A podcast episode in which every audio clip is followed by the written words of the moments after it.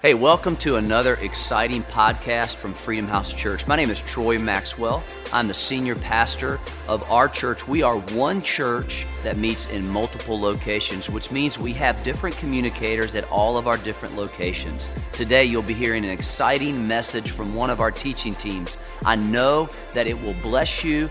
You will walk away changed. So enjoy this message. All right, Freedom House, I want to thank you for joining us. It is Easter weekend, and my name is Troy Maxwell. I'm the senior pastor, and I am so glad that you have decided to join with us. We are going to have an amazing day today. I want to get right into this and as we celebrate Easter in 1 Peter chapter 1 verse 18 and 19. The Bible says God paid a ransom. If you could, just wherever you are, can you just say the word paid? Just say paid right now. Come on, let me hear you. Okay, there you go. Paid. Paid a ransom to save you from the impossible road to heaven which your fathers tried to take. And the ransom he paid was not mere gold or silver, as you very well know, but he paid, come on, say it one more time. Paid, he paid for you with the precious lifeblood of Christ. The precious lifeblood of Jesus Christ, the sinless, spotless Lamb of God. In other words, we have been paid in full. That's what we want to talk about over the next few minutes. I want to talk about what it means to be paid in full. In 1999, my wife and I were having our second child. My wife was about four or five months pregnant. And some of you know this story, but there's a part of that you don't know about it. Uh, we were going to the doctor, we were going to the hospital to have the ultrasound. We were real excited about discovering what the gender was going to be. We had a little boy already, he was almost two years old, and uh, we were expecting, we didn't know what to expect, honestly. I was kind of hoping for another boy, she was hoping for a little girl. And so we go in, we sit down with the doctor, and the doctor goes through all the ultrasound stuff. And, and some of you know the story, went to another room, and we found out that our child was basically destined to die. Um, my, my, little girl had tumors all through her brain. Uh, there was a picture that they showed me on the ultrasound that her brain was completely full of tumors. We were devastated. It was one of the most horrible times we had ever experienced in our entire life. I mean, I can't think of anything up to that point in our life that was more devastating to hear uh, that your child that was getting ready to be born, that you couldn't touch, you couldn't hold, I mean, we had faith. We knew, we knew God was a healer, but when you get those kind of reports, I mean, it's just really difficult to handle. We went home, we prayed, we told a very select few people. You know, you don't tell everybody what's going on in your life, especially when those kind of things. You want people that have belief, that have faith. So we went to some of our really close friends and we told them about what we were going through. Well, about two weeks later, my wife, you know, she's still pregnant. We're still believing. We don't know what's going on. We're supposed to go to, back to the doctor a few weeks later to, to, to find out what we were going to do next. She goes to the mailbox and she finds a card inside of the mailbox. And it's addressed to us, Penny and Troy Maxwell. And we could see that it was from one of our friends, specifically one of the friends that we, we had told about.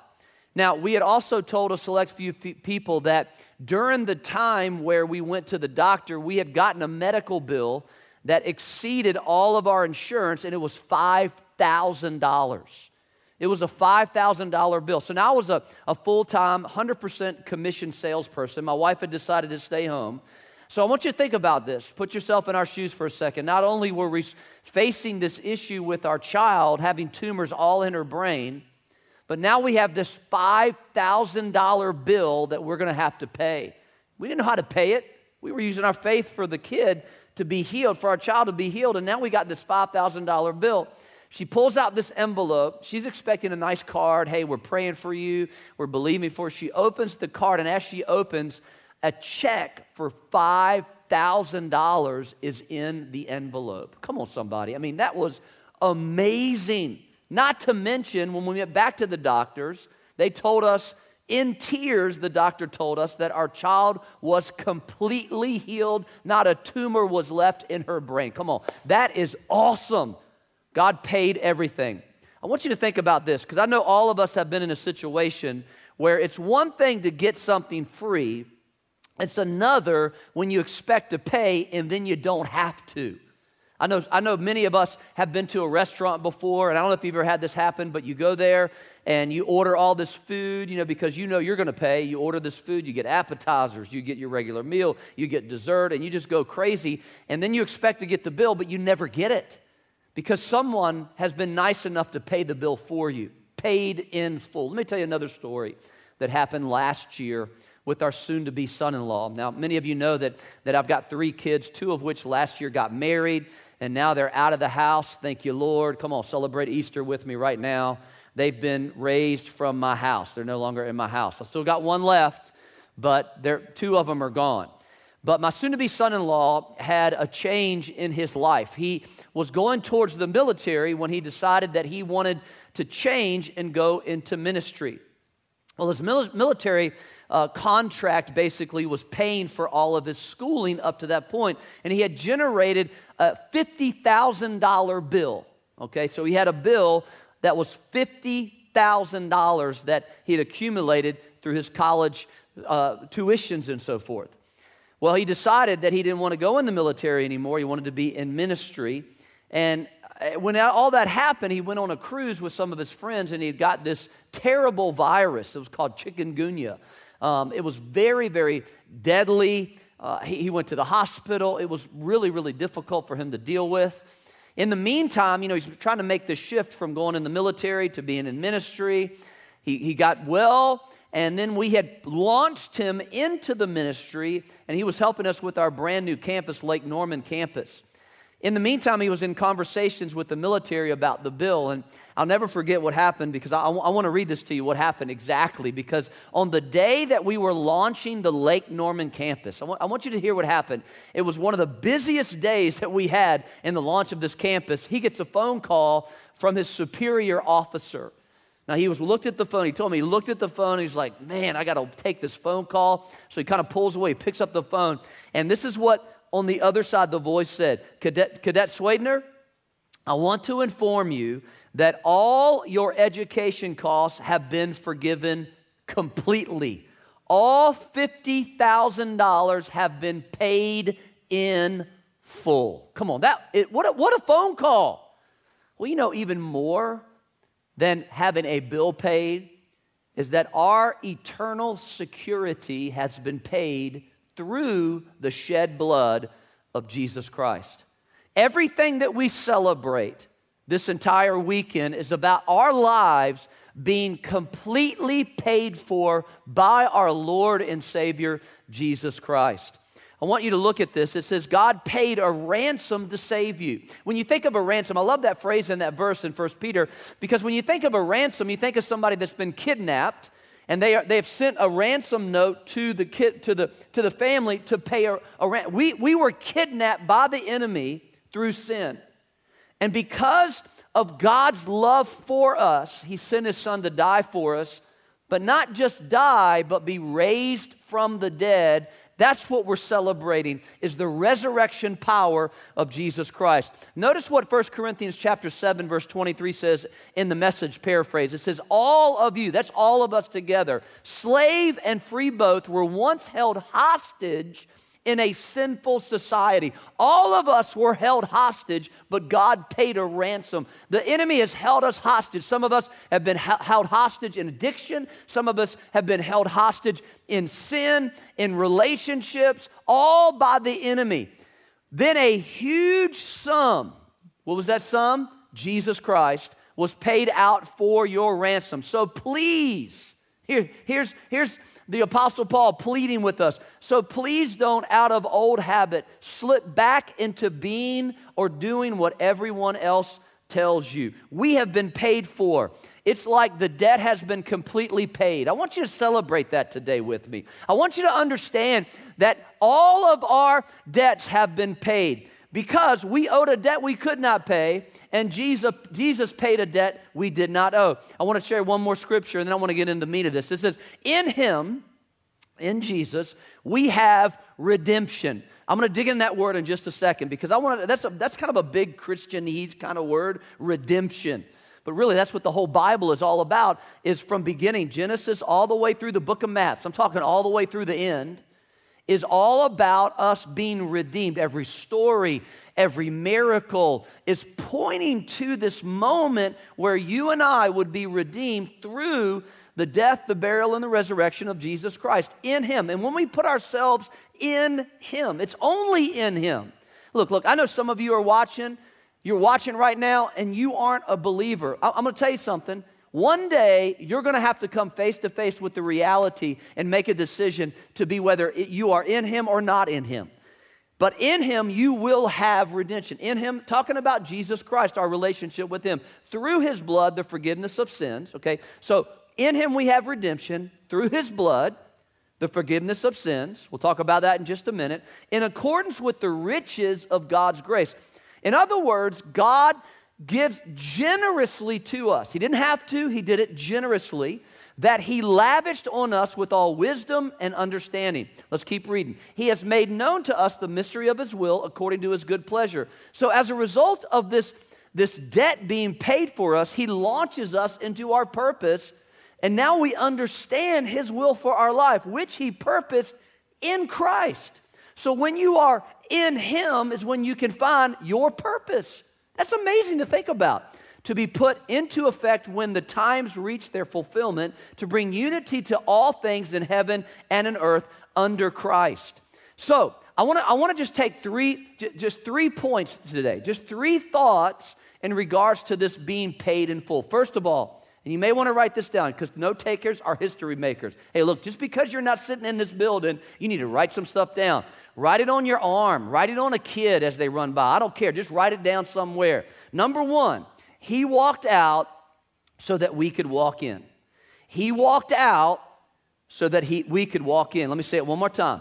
He walked out of that grave so that we could walk into the presence of God. Let's look at this verse one more time Ephesians chapter 1, verse 7. It says, In him we have redemption the word redemption at its core means to be delivered. It also means to be released. Released. Redemption means being released. So I want you to think about this for a second. In the book of Genesis, when we were created, when mankind was created, the Bible tells us that God created us for fellowship. So when he would walk through the garden, matter of fact, the Bible tells us he you know, made the earth, he made the seas, he made the animals, he made the trees, he made the leaves, he made, he made everything. You know, we're, we're still kind of wondering why he made mosquitoes and ants and flies that bite and all that stuff. Maybe it's a part of the curse, I don't know.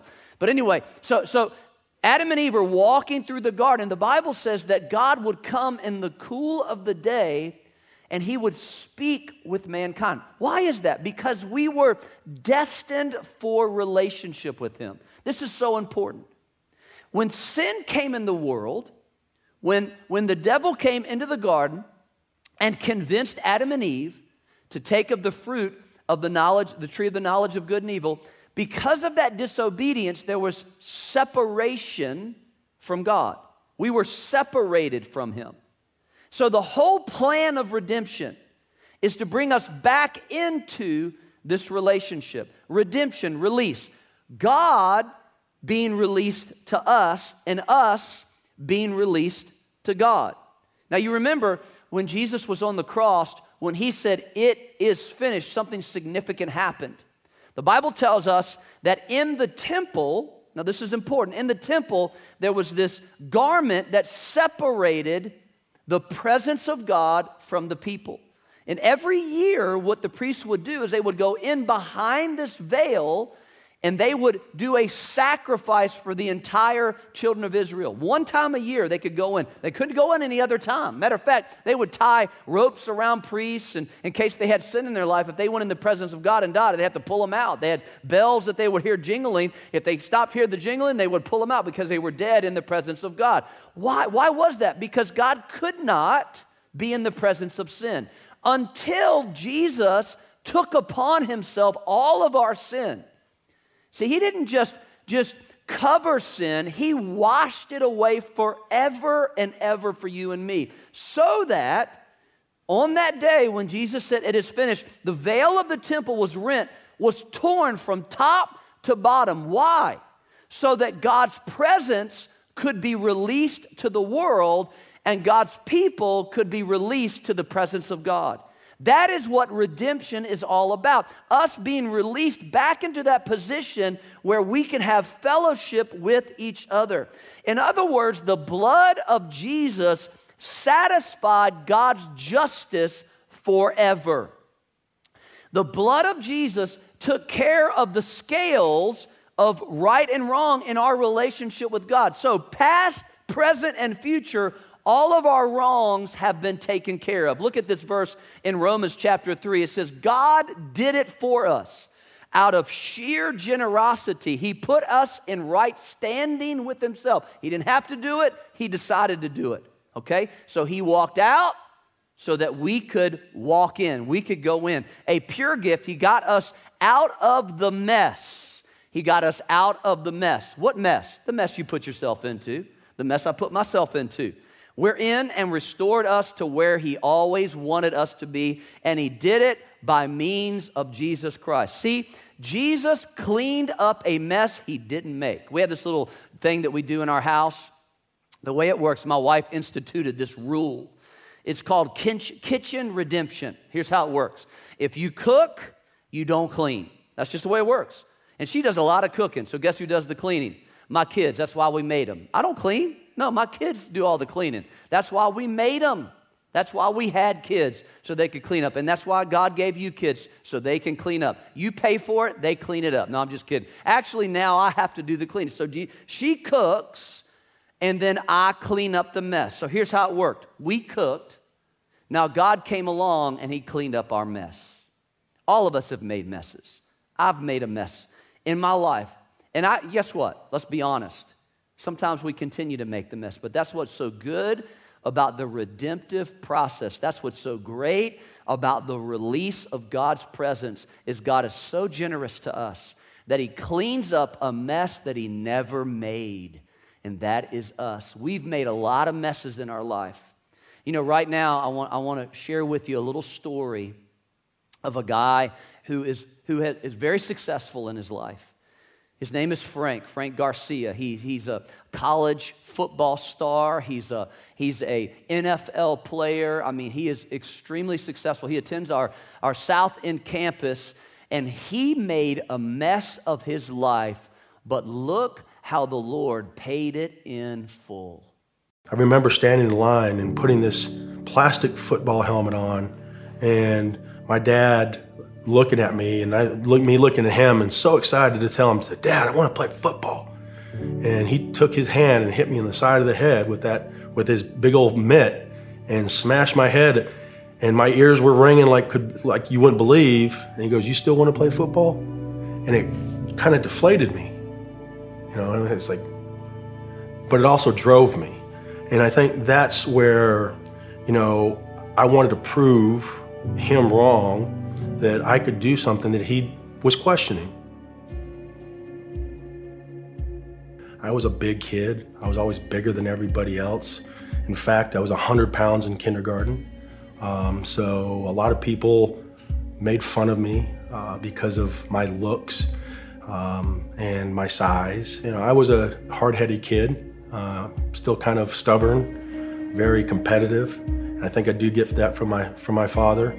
You know, he would always tell us, one of the things that he would always say to us is that, you know, after every game, did you try your best?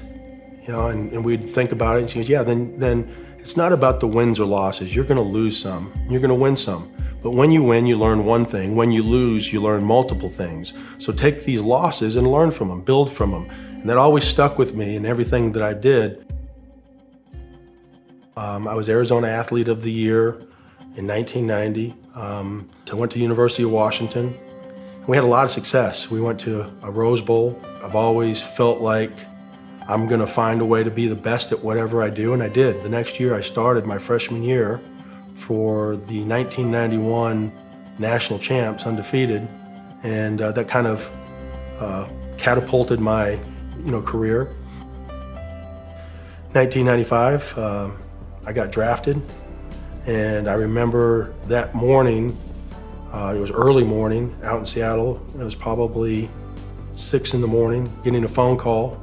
And I was talking to Bill Polian, and uh, he said, Hang on, we're going to draft you with the next pick. And my heart sank. And it felt like all the hard work and everything that I had done and all the failures that I had had and all the success had, you know, kind of come full circle to me getting drafted in the fourth round from the Carolina Panthers uh, in 1995. And then that next year, we went to the NFC Championship and lost to Green Bay in 1996 and thought that, gosh, this is next year we're going to Super Bowl. And th- things just kind of went downhill from there. And, you know, you just kind of uh, understand the ebbs and the flows when, when you're an NFL player that it's not as easy as you think sometimes. 1990, uh, no, 2000 um, was my last year here with the Panthers, 2001. Um, I was a free agent and I really wanted to sign back here with the Panthers. Uh, I, I, was let go, or they, I wasn't re-signed here, and I went to the St. Louis Rams. I felt like I was let down. I felt like I was lied to, um, and I think I was just overall disappointed more than anything else that I wasn't going to finish my career where I started. And it's really the first time, you know, since I'd really started achieving things that uh, I, I, didn't. Uh, I, I didn't end up in a situation I wanted to end up in. We had a lot of success with that Rams team. We went to a Super Bowl, and you can blame us for Tom Brady's success because that was his first Super Bowl win. From, from the Rams, I went to the Cardinals. I was there for two years. And I got cut from the Arizona Cardinals. Um, it was probably the biggest blow to my ego that I've ever had. I had gotten into some trouble. Um, my 10th year in the NFL, took a supplement that had been legal um, and they had banned it um, and it was in my system. And I'm accountable for that. And it's, they suspended me for four games. And I felt like that was kind of the downfall of my professional career, even though I was you know 10 years into the league. So that was really hard to disappoint my family you know, I had two kids. I have a, uh, at that time, I had a five-year-old and a three-year-old, and we were in Phoenix, Arizona, which is where I'm originally from, in front of my home crowd, uh, my hometown, and having my name, you know, in a suspension list with when I've done or tried to do everything up to that point the right way, really, really crushed me. Uh, we decided to come back here to Charlotte, and uh, you know, just was here for five years, but I was in kind of limbo for, for those five years of what to do with my life. I'd been an athlete my entire life, and I'd lost that. I didn't know what to do, didn't know where to go.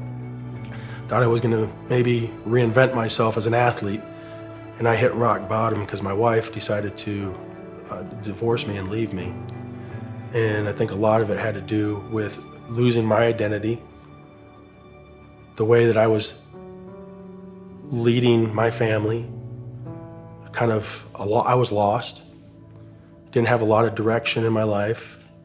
And I really felt like I'd hit rock bottom. And then my wife told me she was leaving, and it, it broke me down. It, I, I fell to my knees.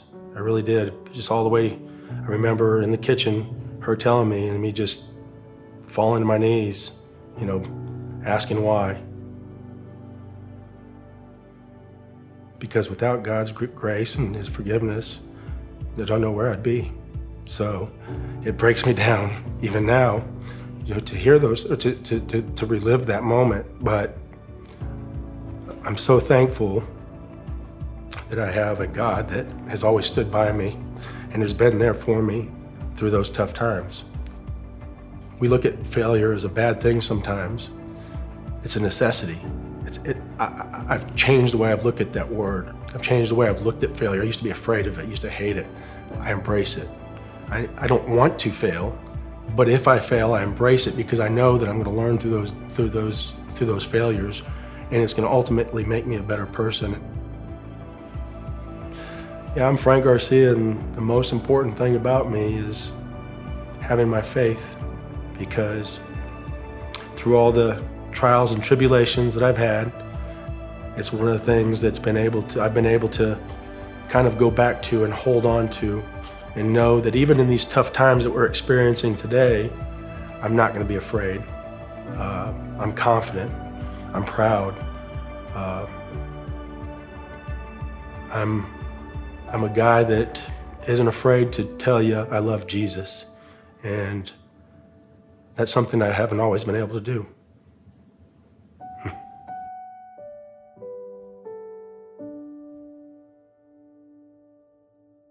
Come on, wasn't that a great story? Isn't it fantastic what God can do? When you put your trust in God, when you release yourself, you know, I've watched Frank and his life completely change. It's amazing to watch what God has done. Look at this verse real quick in Romans chapter 3, verse 25. I want you to see this. It says, God sacrificed Jesus on the altar of the world to clear the world of sin. Having faith in him sets us in the clear. God decided on this course of action in full view of the public to set the world in the clear with himself through the sacrifice of Jesus, finally taking care of the sins he had so patiently endured. In other words, he walked out so that we could walk in. Number two, write this down. He went down so we could go up. He went down so we could go up. Look at Ephesians chapter 4. It says, When he ascended, talking about Jesus, when he went to heaven, when he went to the right hand of God, before he did that, the Bible says he led captivity captive. We'll talk about that in just a second, and gave gifts to men. And then Paul has this parenthetic moment, he, this parenthesis moment, and he explains what this whole ascended and descended means. He says, Now, this, he ascended, what does it mean but that he also first descended into the lower parts of the earth. He who descended is also the one who ascended. He's talking about Jesus, far above all the heavens, that he might fill or fulfill all things. So he went down. Come on, write it down. He went down so that we could go up, not just to heaven, okay? Because many times we think of what Jesus did just to get us into heaven, just to give us some fire insurance. No, no, no. He did something when he went down in order to pay it in full for us while we live here on the earth.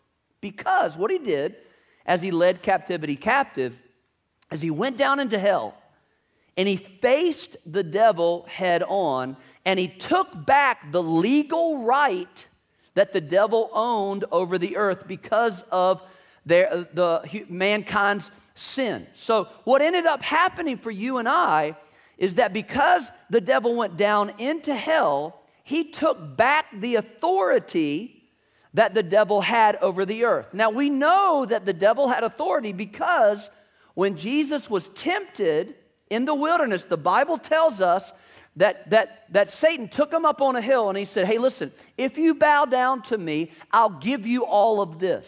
Now, what, what was he talking about? He was talking about authority. But because Jesus, listen, because Jesus defeated Satan, death, sin, and the grave, he went down into the lower parts and he took the keys of the kingdom back from the enemy. Why? So now you and I can walk in the authority that we have through Jesus Christ. We can walk in that authority. It says he gave gifts to men. So each one of the gifts that you and I have in Christ come with a level of authority. Every talent you have in operation in the kingdom of God, the devil can't stop you. When you fall into your purpose in God, this is what's so amazing about God. When you think about the fact that His resurrection, look, it's not just about Jesus sitting at the right hand of God. No, He did something for you and me so that we could live out this amazing life in the fulfillment of the authority that he walked, has walked out for us. One, one, one passage says that he paraded all of hell, paraded in front of all of heaven and hell, Satan and his defeat for you and me. So he went down so that we could go up, so that you could step up. There's favor on your life. There's forgiveness on your life. There is grace on your life. There is authority on your life. You have the name of Jesus to speak out. Why? Because he went down so that you could step up, so that you could walk up. Number three, you want to write this down, is he went up so that we could go out. He went up so that we could go out. When I moved to Charlotte 18 years ago, I had this kind of epiphany moment, this watershed moment as a believer. What ended up happening with me is, you know, I, I'd gotten saved and uh, I got saved in this charismatic kind of Pentecostal environment. And as a result of that, what ended up happening is I had this kind of framework in which I put the power and the presence of God. I kind of put God in this almost like this little box in thinking about the power of the Holy Spirit and how He would operate in a person's life. Well, when I moved to Charlotte, I realized um, none of that stuff was necessarily wrong, but I realized that in the, in the ability to, to, to reach people, I had to get a new understanding of the ministry of the Holy Spirit. And so I, I got a brand new Bible. Matter of fact, I gave away my Bible in Richmond and I bought a brand new Bible and I decided I wanted to read it from Genesis all the way through, through to Revelation. And here's the prayer that I prayed before I read it God, I, I, want, I want to know you not with some kind of preconceived idea. Meaning that I think it's so easy to read a passage of Scripture or to see something in the Bible and go, oh, I know that because somebody told you something about it. I said, God, I want to read it fresh. I want to read it brand new. I want to understand you for myself as a pastor, as a leader. You know what I think? And this is, just has nothing to do with the message, honestly, but I think this for you. Now's a great time to do that. You got some time on your hands. You're kind of maybe like me, kind of have to go home. Don't have a whole lot of outside activities, not a lot of sports on the television. There's only so much binge watching you can do. How about you pray a prayer and say, God, reveal yourself to me in a new way? Instead of just adopting the old things, the old way, the old way of reading, the old way of studying, we just kind of get a fresh picture of the redemptive relationship we can have with God. I came across this verse in Romans Romans chapter 8, verse 11, it says, The Spirit of God who raised Jesus from the dead lives in you. I read it like this The Spirit of God who raised Jesus from the dead lives in me. The Holy Spirit. I read John 14, 15, and 16. You can read it some other time. And I read about Jesus saying, I'm going to go away and I'm going to send you a helper. The power, the presence of God. And I started to think about the resurrection of Jesus in a whole different light. Not just to benefit me, but so that I could go out and change the world. And then I came across this, this verse in Acts chapter 1. You know, when, when, when somebody says something as they're leaving, like the last words, I'd pay really close attention to it. These were the last words of Jesus to his disciples. He had spent 40 days. So here's how it worked Passover, that was when Jesus was crucified on that Friday there was 50 days between Passover and Pentecost. Jesus spent 40 days with his disciples, and then he said, Listen, I'm going to leave, and you need to wait because I'm going to send you this promise, this gift, this power. I'm going to send him to you. His name is the Holy Spirit, his name is Comforter. His name is Parakletos, somebody that comes alongside, walks with you. He's going to be your teacher. He's going to be your friend. He's going to be he, he's gonna, it's going to be better than having me by your side. You're going to have somebody that's coming and to live on the inside of you.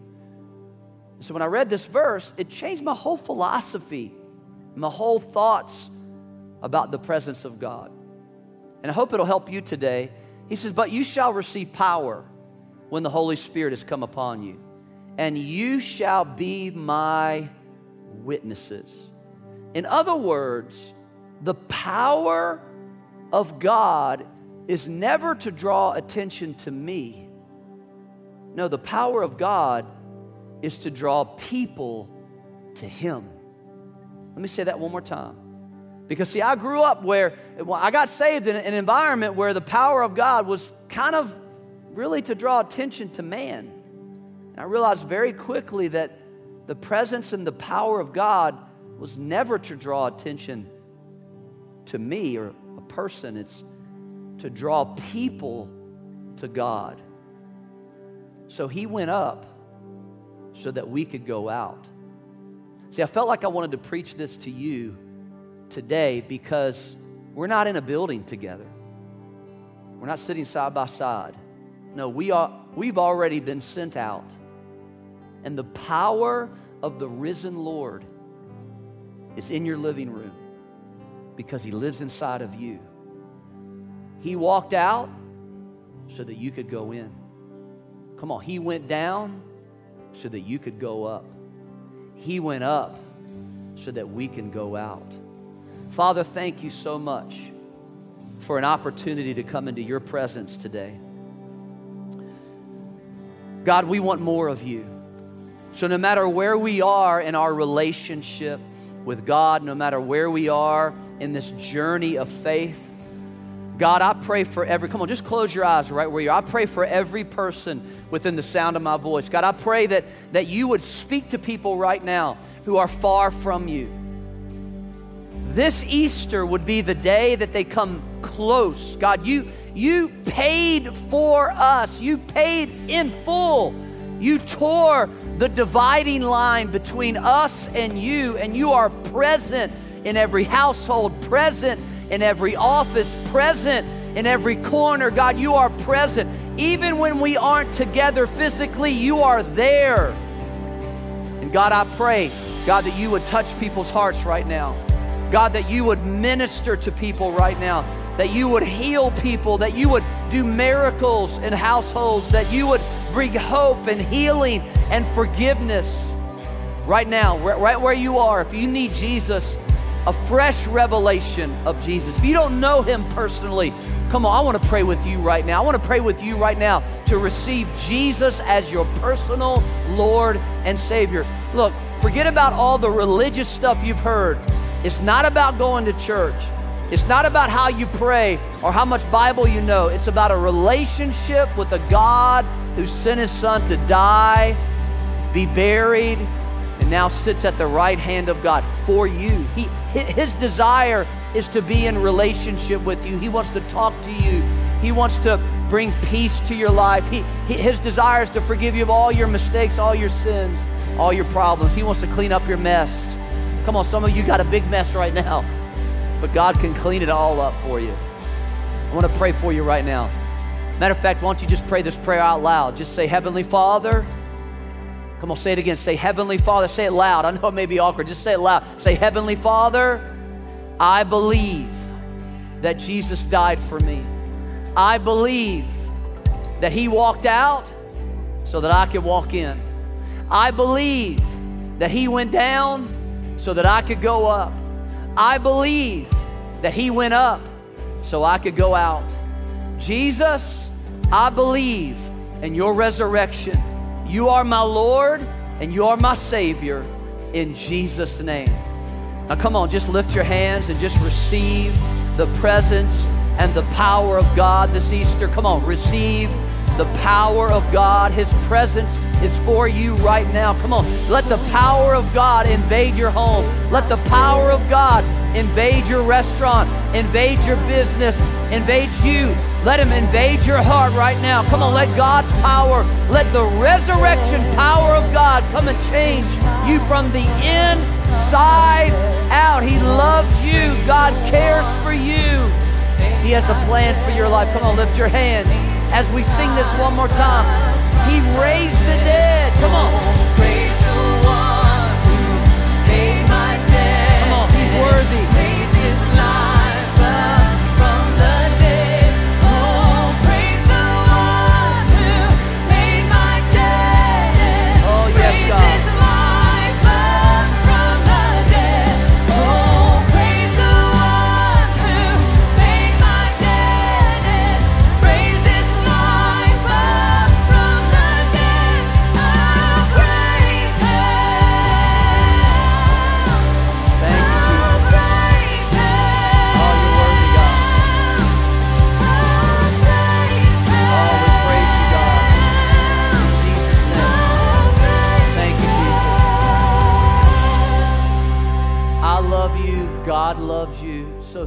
Thankful that you decided to be a part of this Easter celebration. Man, I, I can't wait to see you. It'll be real soon. God bless you. Love your family. Have a wonderful, wonderful Easter.